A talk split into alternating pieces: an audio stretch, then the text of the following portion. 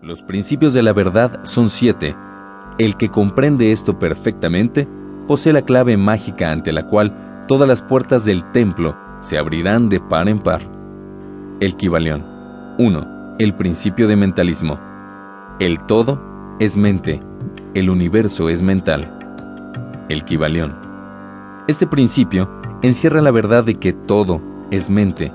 Explica que el todo, que es la realidad sustancial que se oculta detrás de todas las manifestaciones bajo los nombres de universo material, fenómenos de la vida, materia, energía, etc.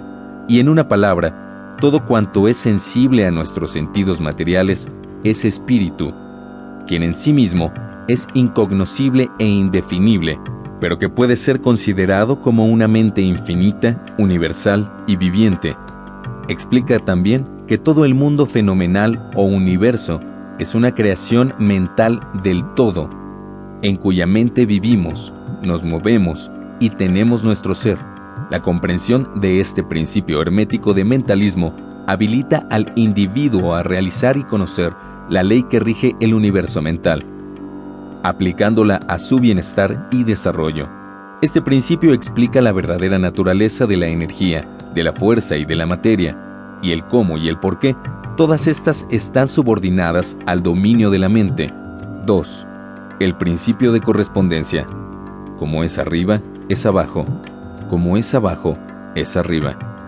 El Kibalión. Este principio encierra la verdad de que hay siempre una cierta correspondencia entre las leyes y los fenómenos de los varios estados del ser y de la vida, y la comprensión de este principio da una clave para resolver muchos de los más oscuros problemas y paradojas de los misteriosos secretos de la naturaleza. Hay muchos planos que no conocemos, pero cuando aplicamos esa ley de correspondencia a ellos, mucho de lo que de otra manera nos sería incomprensible se hace claro a nuestra conciencia. Este principio es de aplicación universal en los diversos planos, mental, material o espiritual del cosmos.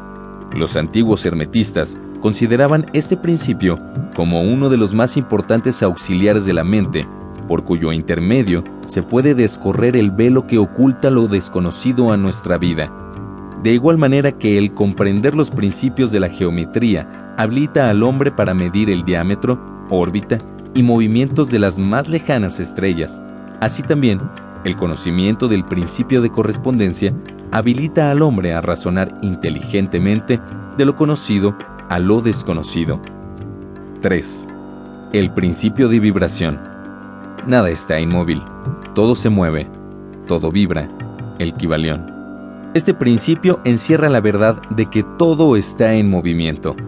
Este principio explica las diferencias entre las diversas manifestaciones de la materia, de la fuerza, de la mente y aún del mismo espíritu, desde el todo, que es puro espíritu, hasta la más grosera forma de materia. Todo está en vibración, tanto más elevada es su posición en la escala. La vibración del espíritu es de una intensidad infinita, y en el otro extremo de la escala hay formas de materia densísima, cuya vibración es tan débil que parece siempre estar en reposo. Entre ambos polos hay millones de millones de grados de intensidad vibratoria, desde el átomo y la molécula hasta el astro y los universos. Todo está en vibración. Y esto es igualmente cierto en lo que respecta a los estados o planos de la energía o fuerza, la que no es más que un determinado estado vibratorio. 4. El principio de polaridad. Todo es doble. Todo tiene dos polos. Todo, su par de opuestos. Los semejantes y los antagónicos son lo mismo. Los opuestos son idénticos en naturaleza, pero diferentes en grado. Los extremos se tocan. Todas las verdades son medias verdades. El Kibalión. Este principio encierra la verdad de que todo es dual. Todo tiene dos polos. Los opuestos son idénticos en realidad, diferenciándose en su graduación.